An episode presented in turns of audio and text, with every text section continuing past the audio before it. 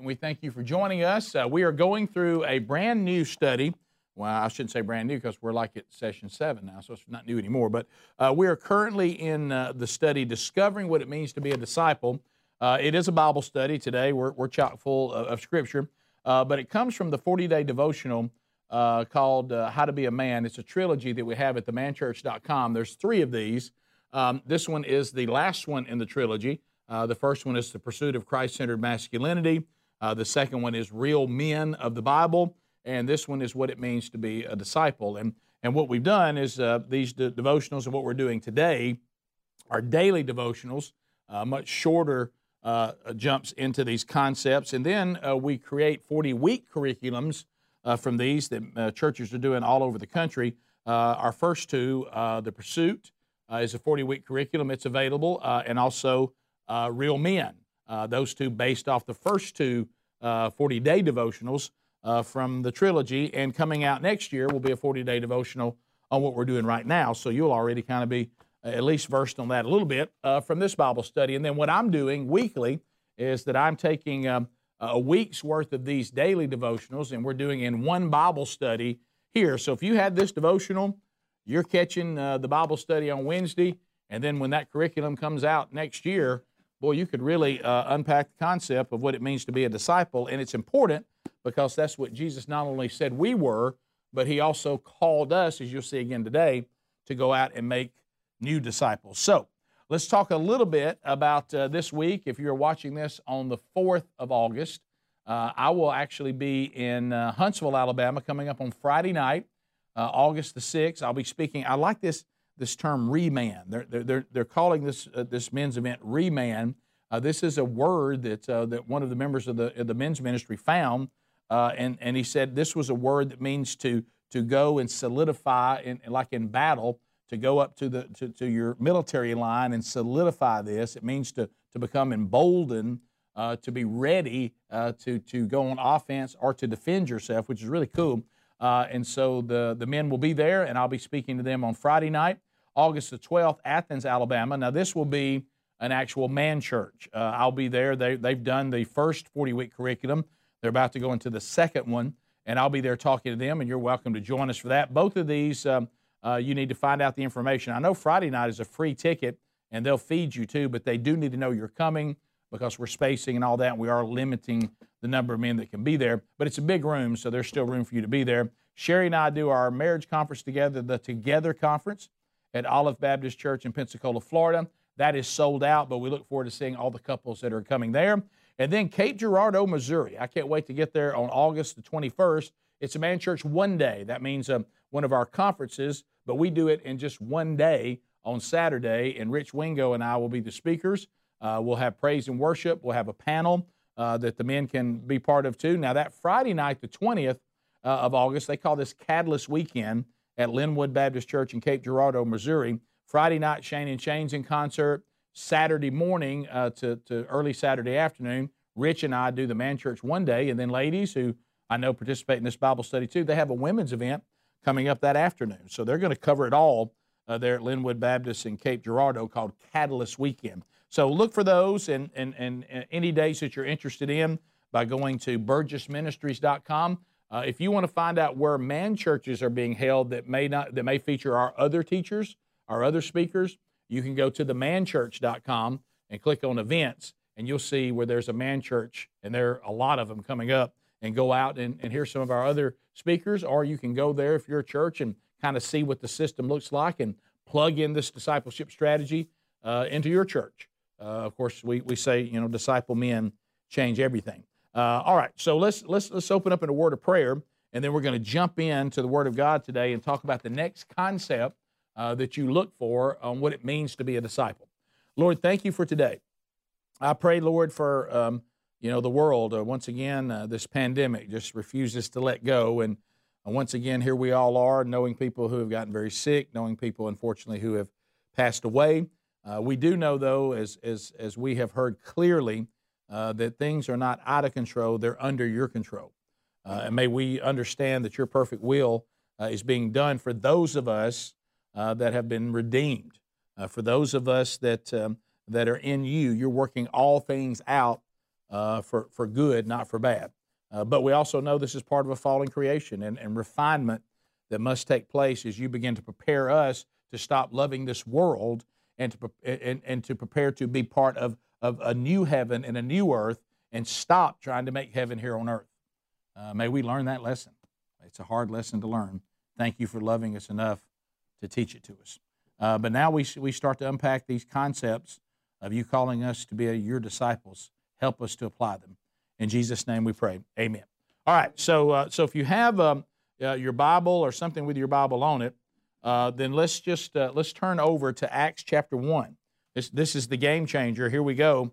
Acts chapter one, uh, when, when Jesus is getting ready to ascend, and then the church age is about to begin at Pentecost and, and Jesus is talking to us about this concept again this week. So, if you have missed the other six weeks of this Bible study, you can go back and get those archives on the Rick and Bubba YouTube channel. If you're watching right here, just click playlist.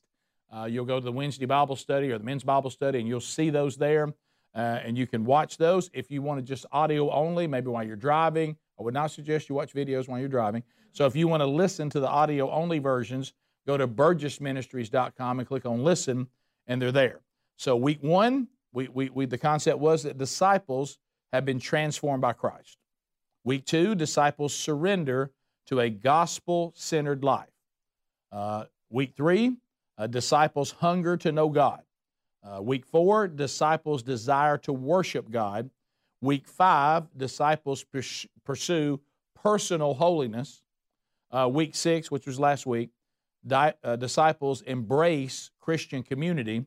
And now the concept this week is disciples engage with their surroundings. Disciples engage with their surroundings.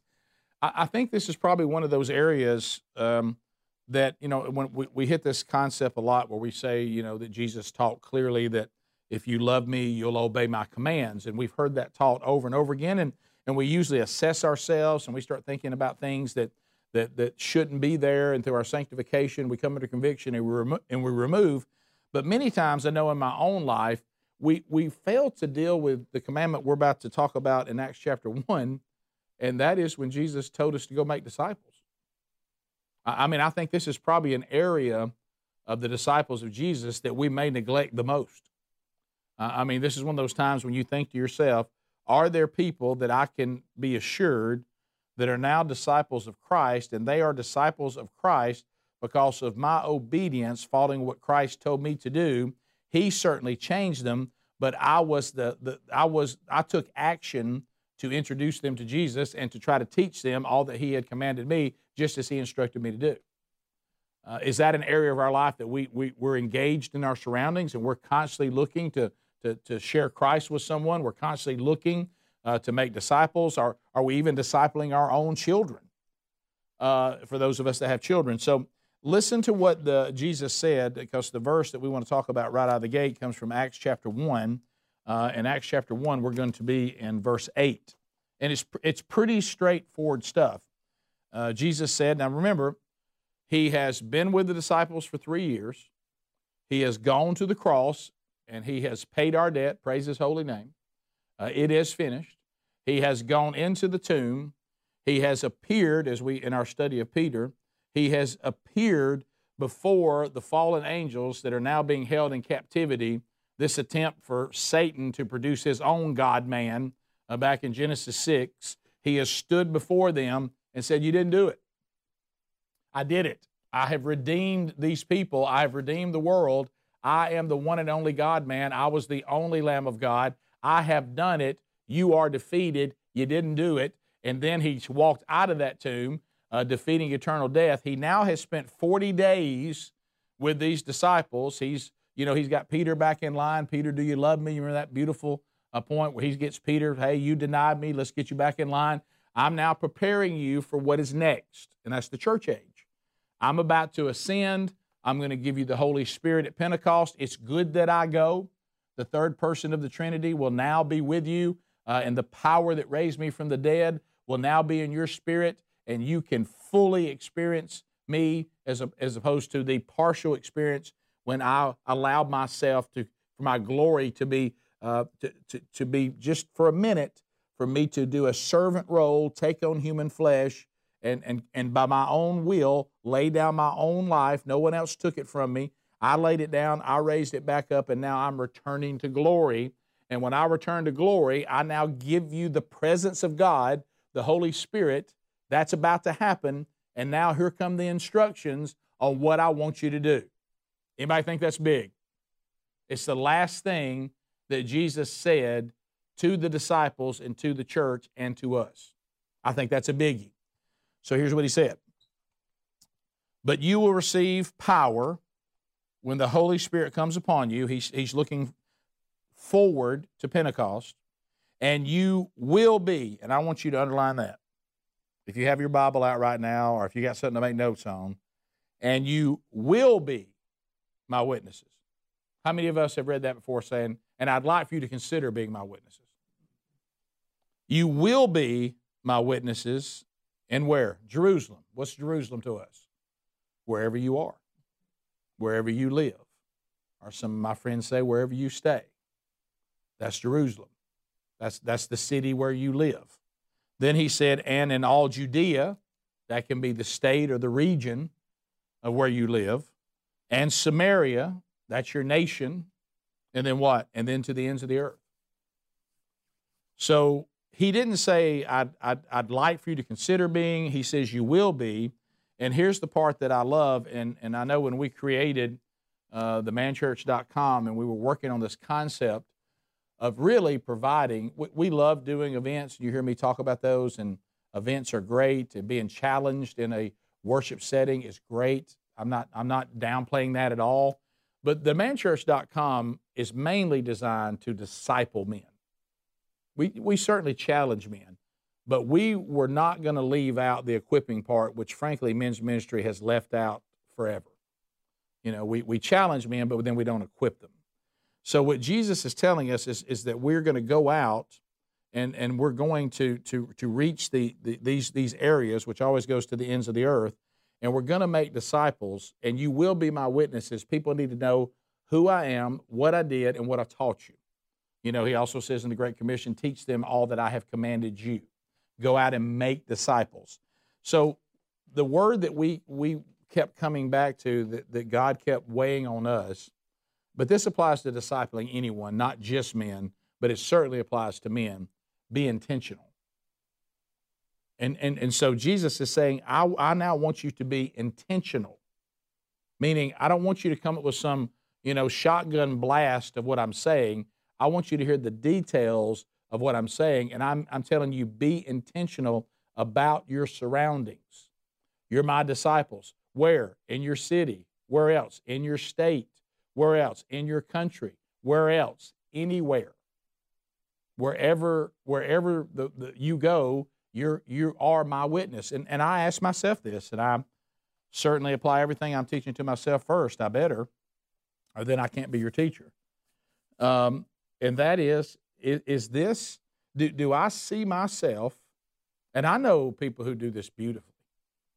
And if you don't want to hear them talk to somebody about Jesus, you better go hang out with somebody else. But, but I mean, they are constantly in their mind, whoever they're encounter, encountering, they're looking for a way to get into a gospel conversation with that person. They're always doing it.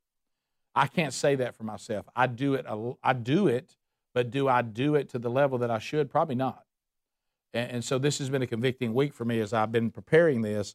Uh, you know, I, I I do a good job of getting myself into settings of of people.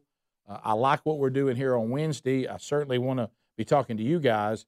But where I need improvement is the everyday conversations with my surroundings because I am I'm, I have a fault in in my I, I, sometimes I'm not aware of my surroundings the way I need to be. You know, my wife will tell you, don't assume Rick saw that. When you're giving him instructions, don't assume he heard them, okay? Because he can turn that switch off, and you know, they, the guys on the show laugh at me all the time. We, we were we were doing a, a NASCAR thing where you go and drive these. I, should they let people just get in these cars like this? I remember thinking this didn't seem like a lot of training. I, have ridden around this track in a van. Now I'm in this car, and they're strapping me in, and uh, so they had undoubtedly they had given detailed information about this car that I didn't get. And, uh, and everybody laughed about it because they clearly told us about the lights and what the lights mean and, and the gears and all this. And as soon as they buckle me in, a light comes on. I said, What is this? And everybody just starts laughing because they covered it like, like five times. And I'm like, Hey, what's up with the light? What does this mean? And uh, so I've got to do a better job of being aware of my surroundings and, and, be, and being prompted by the Holy Spirit. This person I've placed in your path for this reason. Now, am I just going to be satisfied with where I am in that and say, well, I guess I just don't do that as well as I should? No, I'm, I'm, I'm going to be intentional about saying, Jesus, you said to do this, and I want you to empower me to do a better job in this part of me being your witness. I do some parts of it, I think, good, but that there's but that part I need to work on, and that is the people that you encounter on the way. And uh, there's been times that I've had God, maybe you have to prompt you to speak to a, a waiter or a waitress, uh, you know, and or hey, I don't know why, but I think I'd like to pray for you. I just feel prompted to do so. And, and when God prompts you to do that, be intentional and do it. Sometimes you, you may not even have any idea what impact it's had, but I can, I can tell you there has never been a time in my life that I felt prompted to speak to someone or pray for someone that I just had encountered in my surroundings that it went bad. Never. You know what they usually say? Man, I really needed that. And you know what God said? I know. That's why I told you to do that. You know, so you be my witnesses. You will be my witnesses. So let me tell you this, followers of Jesus, we have no choice. I, I saw this today. Uh, Spurgeon, you know, so somebody has um, has got me. some reason I keep getting all these Spurgeon things, and they're fantastic. The Prince of Preachers. But Spurgeon said that that that lost people do not read the Bible; they read Christians. So we, we, we are his witnesses. That's all they know uh, is us because they don't know the rest of it yet. Uh, and so that's what Jesus told us to do. And so make a note of that. And if you'll kind of keep this in your mind, even with your giving, uh, and I'm not telling you what to do, but you know we have the Bronner Burgess Memorial Fund.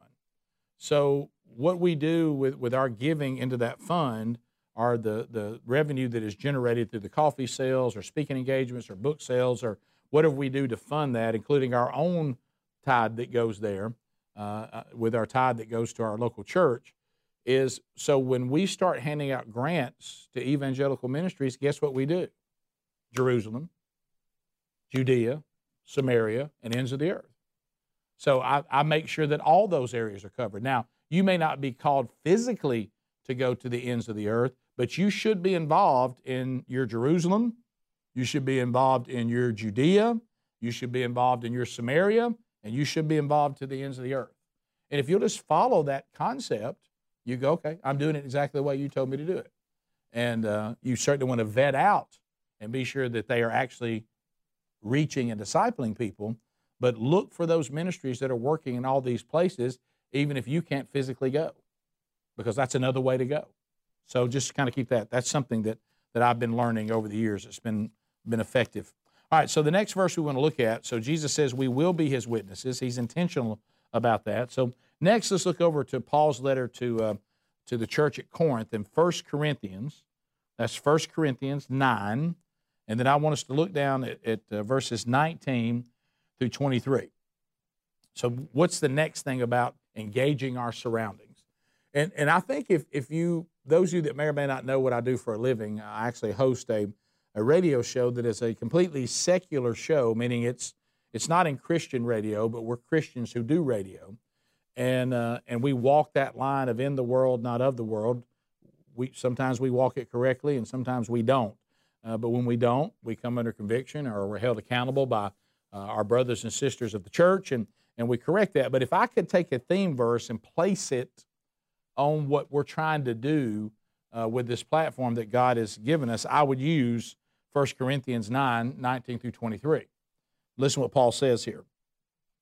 He says, For though I am free from all, I have made myself a servant to all, that I may win more of them. He's saying, Look, even though I'm completely freed in Christ, and, and there, there's things that that freedom has allowed me because I now have been made fully righteous. What I have done is I haven't become full of myself, going, Look at me, I'm a co heir with Christ.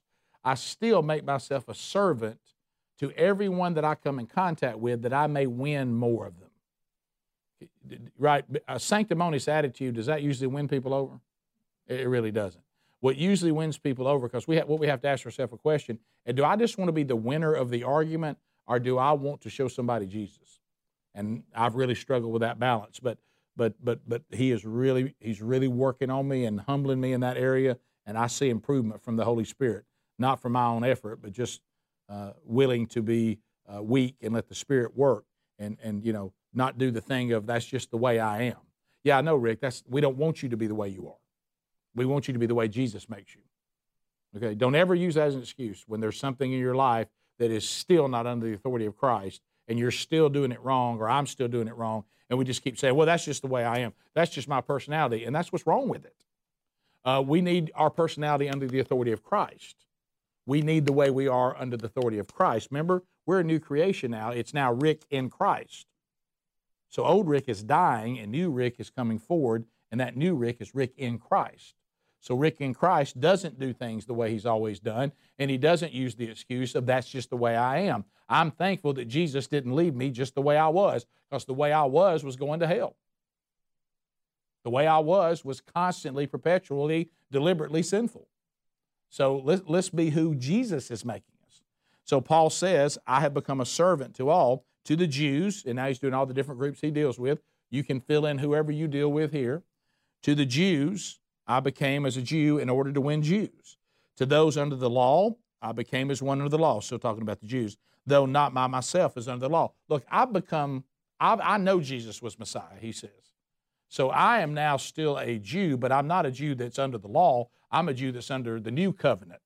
But I'll still be smart when I'm around my Jewish friends that are not under the new covenant, that have rejected the new covenant, and have not acknowledged my Lord and Savior as Messiah I'm going to be real strategic that I don't offend them by immediately saying, well, this is stupid. We don't have to do this anymore.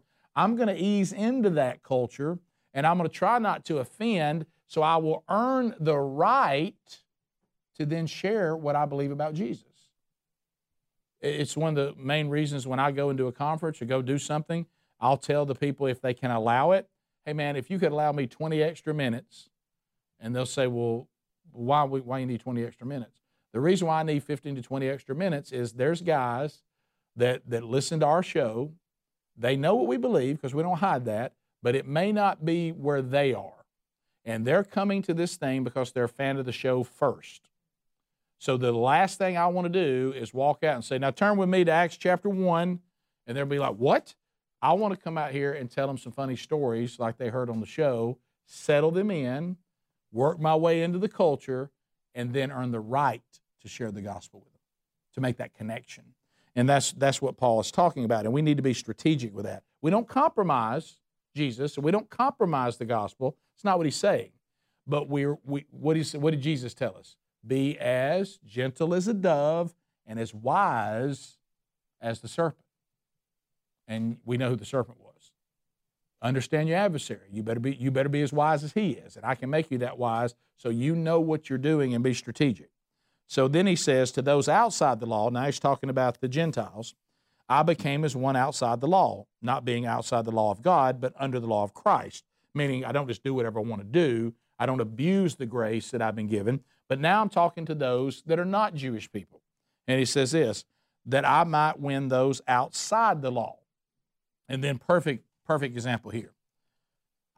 To the weak, I became weak, that I might win the weak. I have become all things to all people, that by all means I might save some. And then 23 is the key, and you better underline this twice the motivation. The motivation to win people over. I do it all for the sake of the gospel. So, why do we do it? To make new friends. Certainly, that's okay. Uh, so that everybody can say, well, look at, look at the job that he's doing.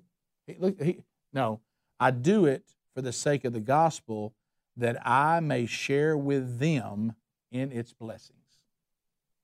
I'm doing it out of love because I want you. You know, think about this. I wouldn't wish, I would not wish eternal damnation on my worst enemy. So, my motivation for maybe taking a little extra time to earn the right to share. I do that because I want it to be effective. Think about the things you, there's things that Paul says I'm doing in my life that I don't have to do. It's, it's not, it has nothing to do with my salvation. But I'm doing it so that I can be strategic, that I can be more effective in reaching people for the gospel. So the way I do that is I don't roll up onto some folks, uh, and I may in my own life said, hey, I don't want to sit around a bunch of people doing whatever. So what you don't do is sit down and say, well, you know what? While I'm sitting here, there better not be anybody drinking any alcohol, and there better not be saying anything other than we're going to sit down and talk about Jesus. You're not going to be very effective. Now, that doesn't mean that you start drinking with them, and it doesn't mean that you, you're not, people says, we know Jesus was with sinners. Yeah, but he didn't participate in sin. You know, so you don't go along and start participating, but you also don't come in as a sanctimonious jerk and put everybody against you.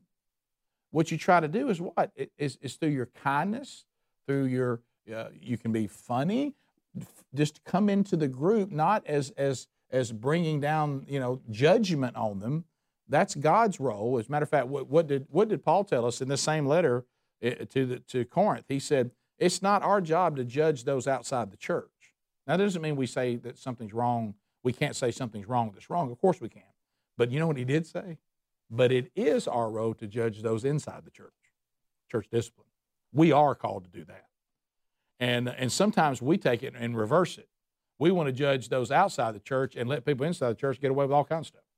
And Paul says you got that completely backward. But but anyway, so what we want what we want to do is we want to be wise on winning somebody over you know, people say that all the time. If we turn the Rick and Bubba show into the old time gospel hour, I would love that. Uh, and and, and I, I'd, I'd love to come on here and say for four hours a day, we're just going to talk about Jesus. But that's not effective because there's a place for that. But on this show, when I step on this platform, I'm now engaging my surroundings, I'm engaging the world. And in order to engage the world, I got to find some way, not, not compromising Jesus, but some way to connect with them. And so then I, when I get a chance to talk about Christ, I've earned the right to do it. And it can be more effective. And they still may reject it, but they but they say, but I still like the guy. You know, you love you love the uh, the George Whitefield uh, deal when he was in London, and he was had one of his great, just a powerful preacher going on. And the the journalists went out to cover the this this big evangelical movement in England, and a guy walks up, and the journalist was an atheist. And he said, So, you've listened to Whitefield?" And he said, I have. And he says, So, do you now believe in this gospel that he's preaching? You believe in this Jesus? Do you believe in this, this Christianity? And the guy said, No, no, I'm not there yet. He goes, But he does. he absolutely believes it. Uh, so and and so that that's kind of it. I mean, the, you don't you don't get in there to the point that people now say, well, he's there's nothing different about him. It's not that. But when we're coming in, and the example he's using, like he said, as a Jewish person who's now been redeemed by Jesus, he knows, and he says this later, he knows he can eat what, what was one time declared dirty in his Jewish custom. He could sit down and say, I'm going to eat pork because I can, but he would never do that with a Jewish person. Never. Uh, he would never sit down with someone that's offended by something and do it just so he could tell them he's free to do it. I think we got a lot of that going on sometimes even within the church.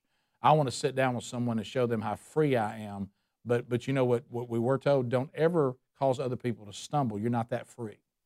And don't offend people unnecessarily. If people are offended by the truth of Jesus, that's fine. But don't let them be offended by you, and I don't need to let them be offended by me. If they want to be offended by the truth, that's fine. Nothing can do about that.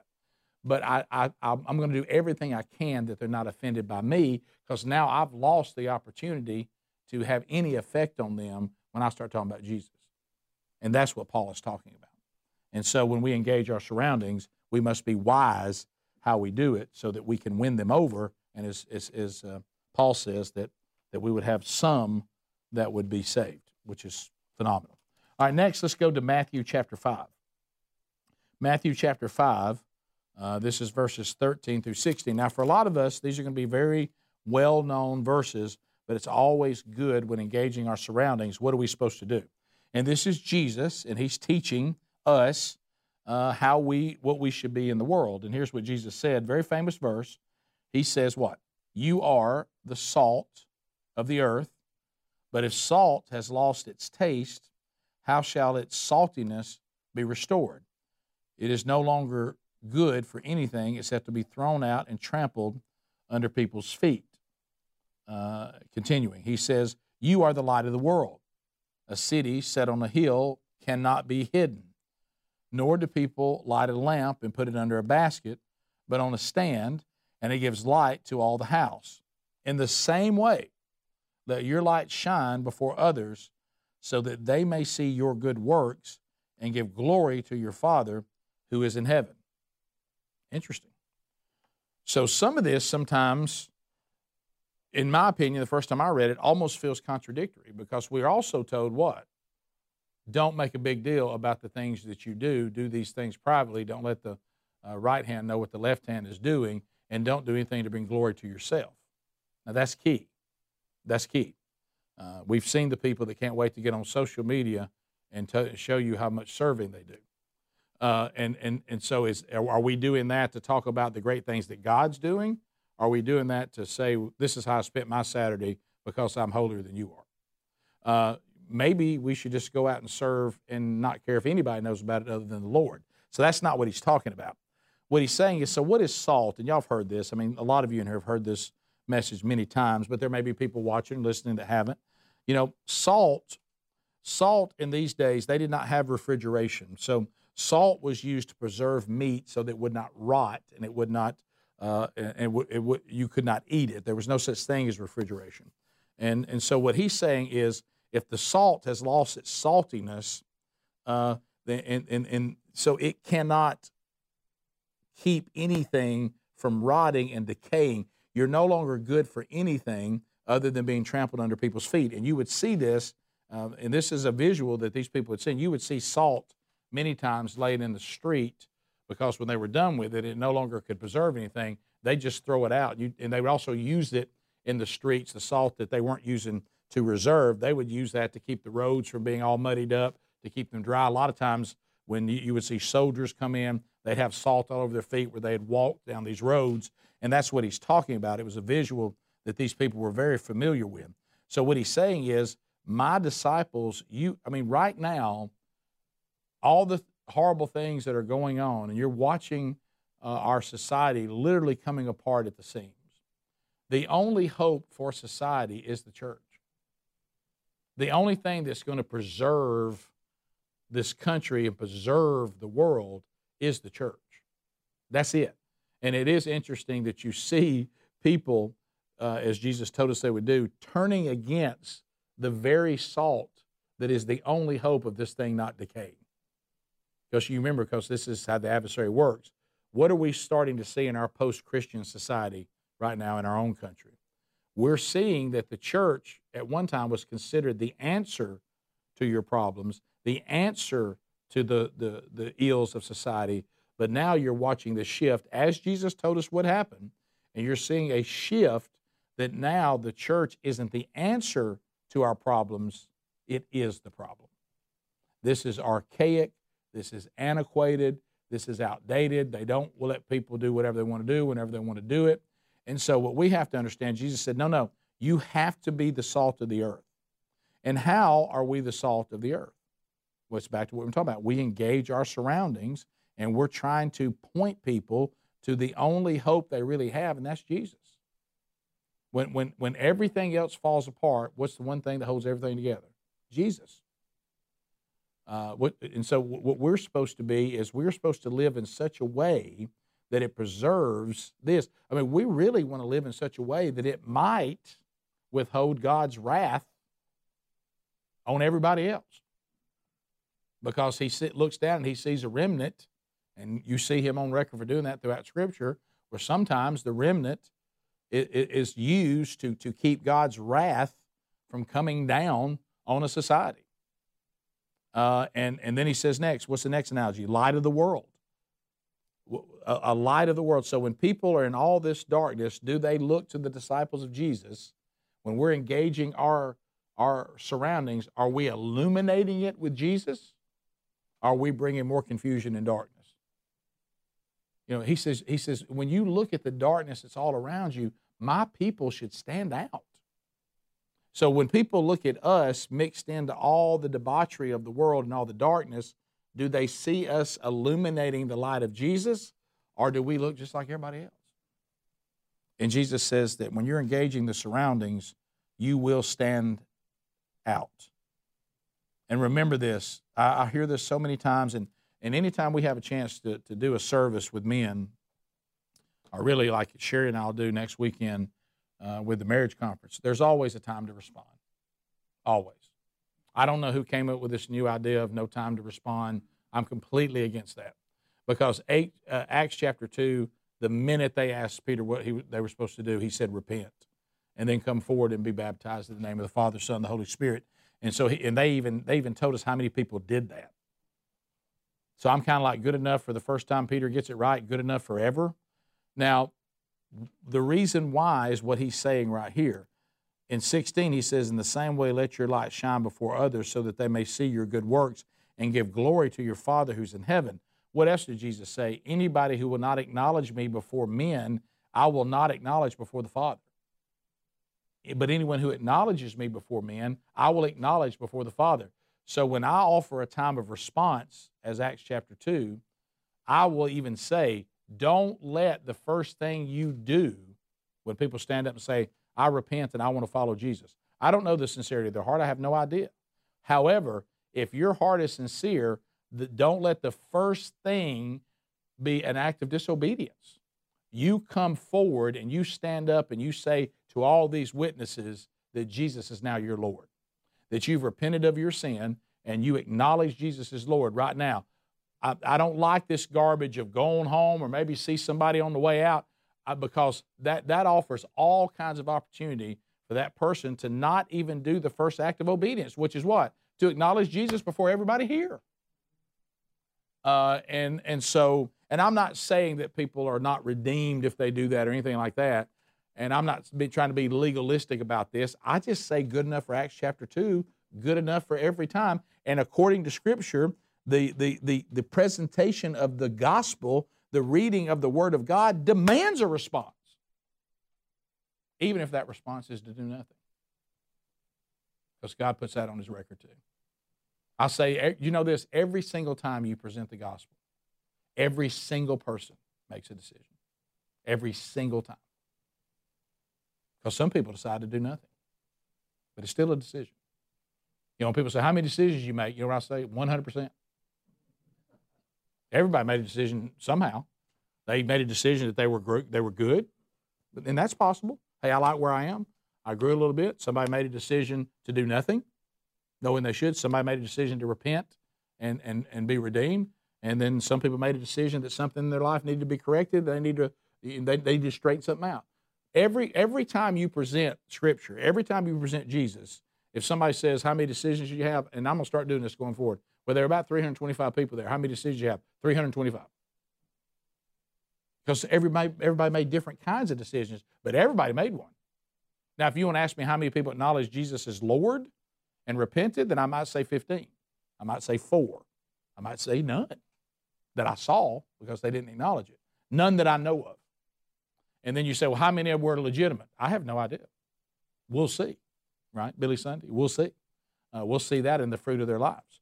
But this, this uncertainty, how that has crept into no response at all is beyond me.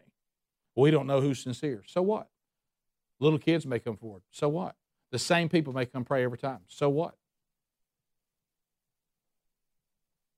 That keeps you from having a time of response?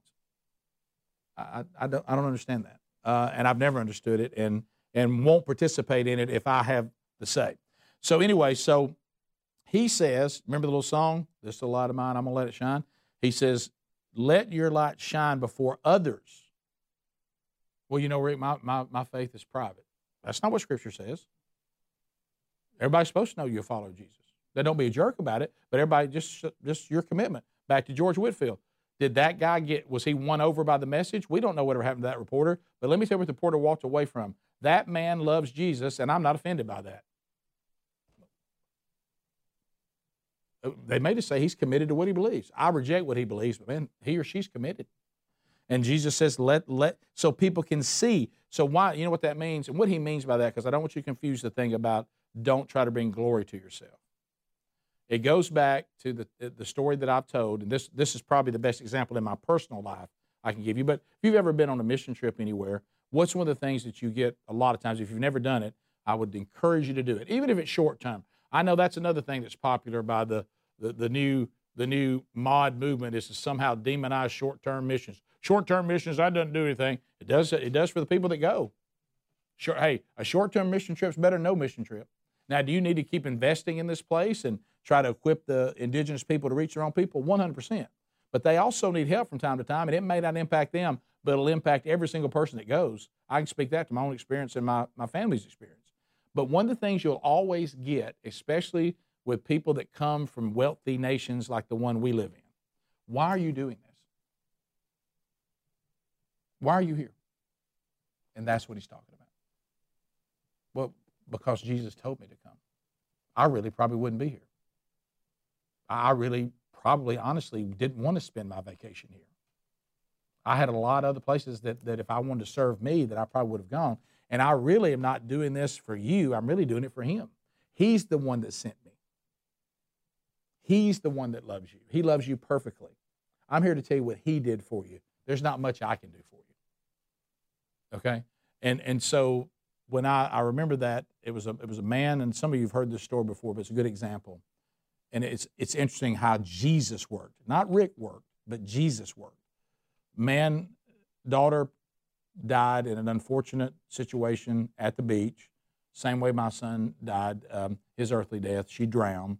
These were not followers of Jesus. They were in great despair. And I went, Sherry went to see the wife, talked to her, and of course, Sherry always, my wife always does such a good job with this. And then here comes me. And so I go to sit down with the dad, and we go back in a, in a, in a room of the house. And I had to be at work the next morning and I stayed with him from about 7:30, 7:15 to, to midnight. So we go through all the scriptures. We keep talking. I keep telling him who Jesus is and what he's done. And he finally says, and this is exactly what Jesus is talking about right here. He finally says, I just wish Jesus would give me a sign. See, I know this story. I just wish Jesus would give me a sign. And I said, Well, I said, I want you to know something. I said, um, if I was the person I used to be before Jesus, I would have heard about your daughter's death and I would have thought, man, that's horrible. And I said, I was literally sitting in the drive through line at Taco Bell when I heard the news. I said, I would have asked my kids what they wanted to eat after practice, which is what we were doing, and I would have driven home and never thought of you again. I said, but because of Jesus, I dropped my kids off to my wife on my way here, and I've come into the room with you who I do not know and I've spent the last four and a half hours with you, and I have to get up in four hours and 15 minutes. I'm not that good a person. I am your son. And he said, That makes all the sense in the world. I wouldn't do that. I honestly just don't care that much because I don't know these people. But I, I cared about him because the Holy Spirit cared about him and drug me there to do it because I'm a disciple of Jesus. And Jesus saved the man because he said, Let them see what you're doing right now because they'll know it's supernatural. Because you ain't that good a guy. And nothing is more true, sadly, than that. That's what he's talking about. All right, so now let's go to, now we're going Old Testament. Uh, let's, let's go to Isaiah, the great prophet Isaiah, and we're going to go to chapter 58. And again, this is the concept of disciples engaged with their surroundings. And boy, Isaiah really lays out a beautiful picture here. And he's telling us about caring about people because of God's presence in our life. Listen to this Isaiah and, and uh, verse 6 of Isaiah 58. And we're going to go verse 6 through 10 if y'all are writing this down. Listen, is not this the fast that I choose to loose the bonds of wickedness, to undo the straps of the yoke? and to let the oppressed go free and to break every yoke? Is it not to share your bread with the hungry and bring the homeless uh, poor into your house? When you see the naked, to cover them and not hide yourself from your own flesh, then you shall light break your, then shall your light break forth like the dawn, and your healing shall spring up speedily. Your righteousness shall go before you. The glory of the Lord shall be your rear guard. Then you shall call, and the Lord will answer. You shall cry, and he will say, Here I am. If you take away the yoke from your midst, the pointing of the finger and the speaking wickedness, if you pour yourself out for the hungry and satisfy the desires of the afflicted, then shall your light rise up in the darkness and your gloom be as the noonday. Exactly what I was just talking about. What Isaiah is saying is take care of people. God is saying, you know what he's saying? Isaiah is saying, if I want to be you, if I want to illuminate you, you see the naked, you see the hungry, you see the afflicted, you see those in despair. And if I don't see them, you make sure that I see them. And, and did you not say that you would take care of them? So I'll be your vessel. I'll do it. And, and I'll notice people that are in need. I'll notice people that are hurting. I'll notice people that are in despair. If I've got your bread and you've taken care of me, then I'm going to give some to them. If you've if you've helped me financially that I'm not worried about how to pay my bills, I'll go help those that don't know how they're going to drink water today. I want to I'll make me aware of the needs of people and may I be your light into their life whenever you give me the opportunity to do so. I'm going to be aware and I'm going to engage my surroundings and sometimes a lot of people are not ready, Lord, as you have taught me for you to meet their spiritual needs until I become a vessel to meet their physical needs. Sometimes it's awful hard for somebody to listen to us about the gospel when they're not sure how they're going to clothe themselves. They're not sure where they're going to lay their head. They're not sure. And, you know, so many times you think about this. I remember um, I heard a story from um, a friend of mine that I'm co teaching a small group with. And, um, and he was talking about going down to where one of these Christian missions where there were men there that had been strung out on drugs, they had alcoholics, all these horrible things. And if you've never had an opportunity to do that, I mean, they don't smell good. Uh, there's all kinds of, of issues going on. And, and you know what they wanted more than anything? Certainly they were going to get served a meal, and that was great. But they wanted to be looked at as human beings. They just wanted somebody to sit down with them at the table and say, "So tell me your story. Tell me, tell me the struggle." And and and the thing that they wanted to hear the most is for you to tell them, "You know what, brother? We're all equal at the foot of the cross. I may not have the exact problem you have, but I got problems. I, I had to be, and I, the answer for me was Jesus, and the answer for you is Jesus. It, it's not you need more Jesus than I need. We all need him.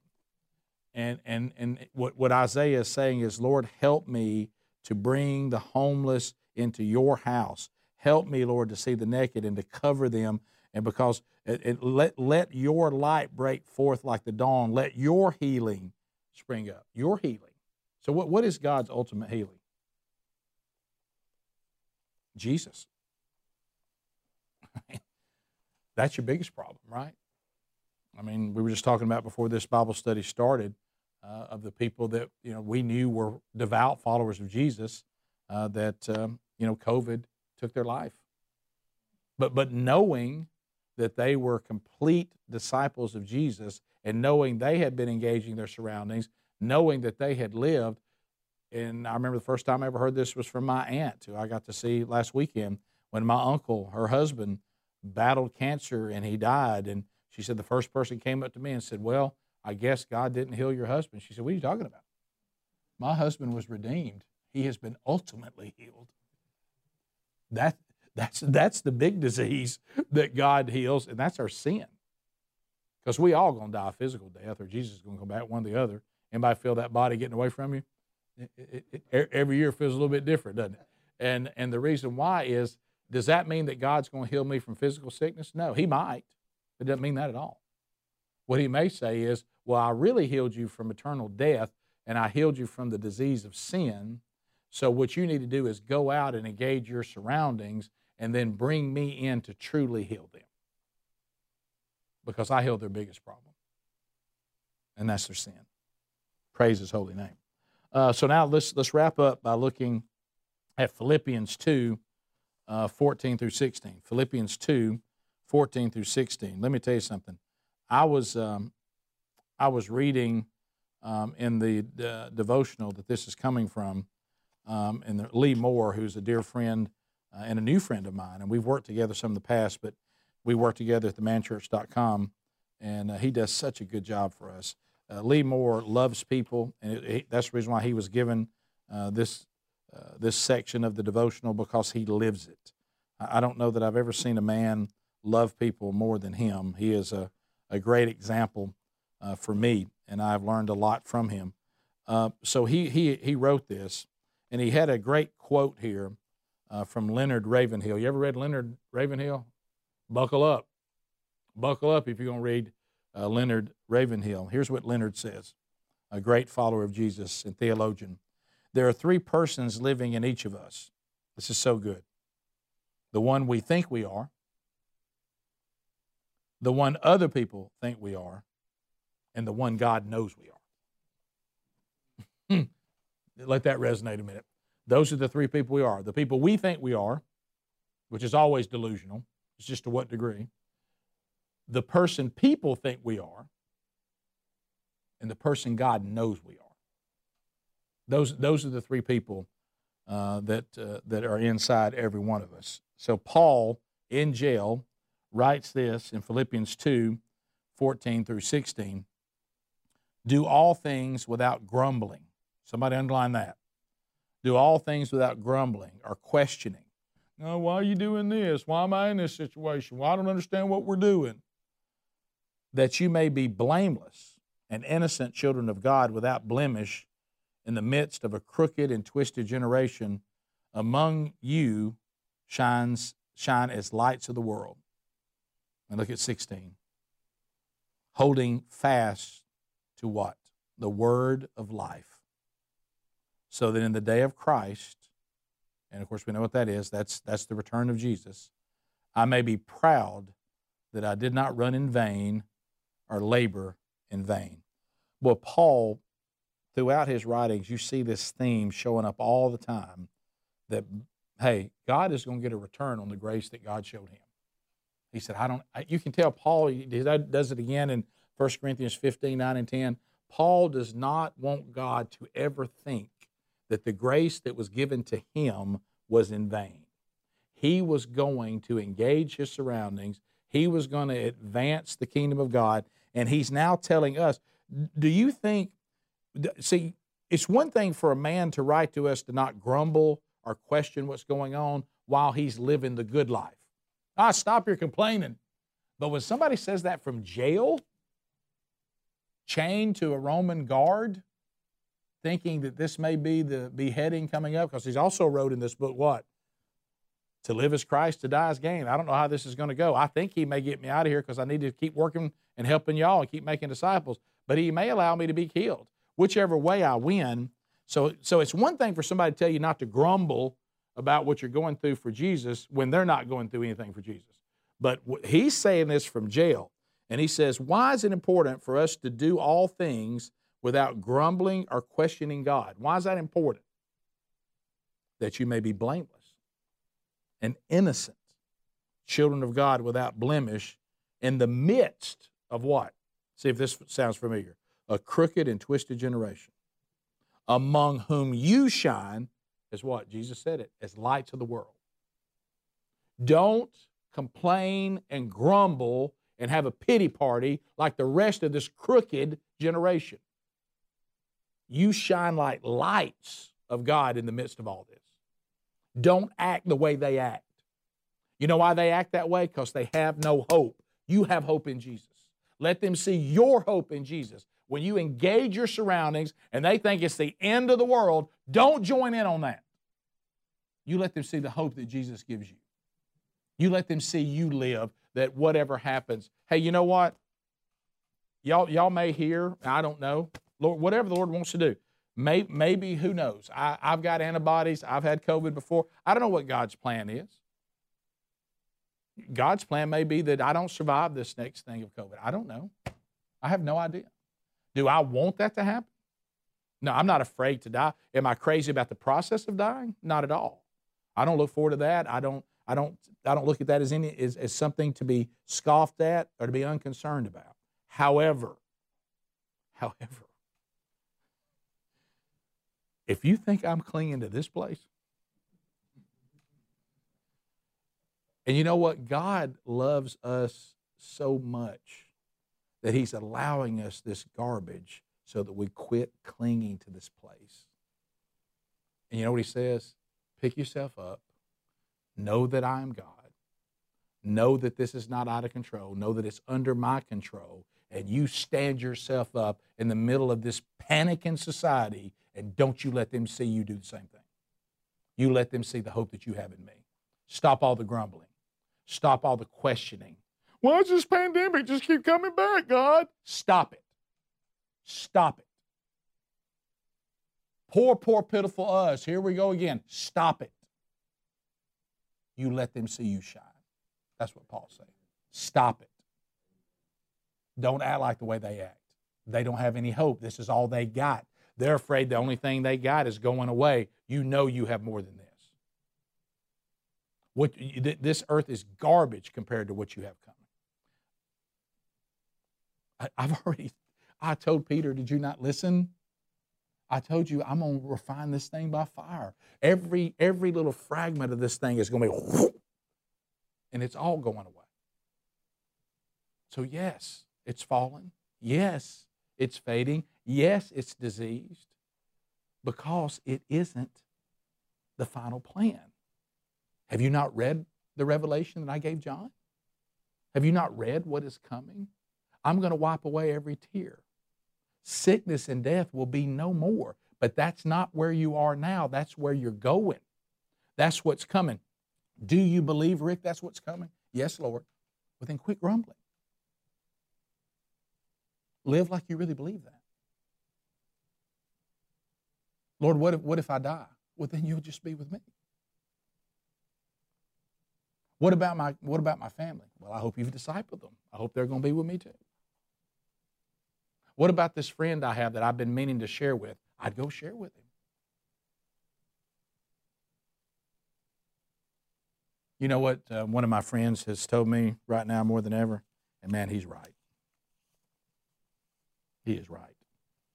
He said, I know we've always said this, but now more than ever, when you teach and you preach, you present Jesus like the last time you're going to get to do it. Because it might be you present it like it's the last time because it may be. But that's true no matter what situation.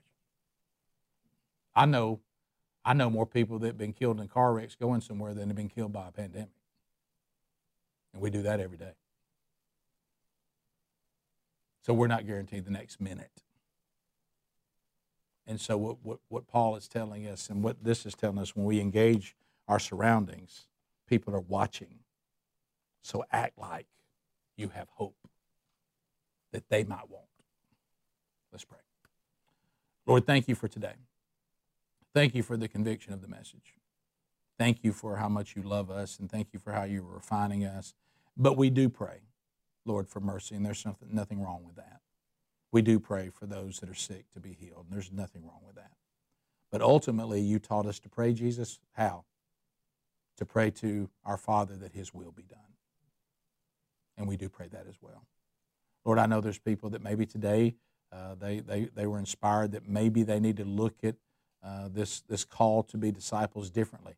Maybe we all need to assess are we engaging our surroundings enough? Well, through your power, we can do it. And maybe we just need to lean on you more and lean on ourselves less. And then maybe that's where the confidence will come from in you, because we know that you are with us. You told us to do this, then told us you wouldn't leave us. So let's not act like that you've left us. Thank you, Lord, for who you are. In Jesus' name, amen. amen. Thanks for being with us. If you need me, rick at rickandbubba.com.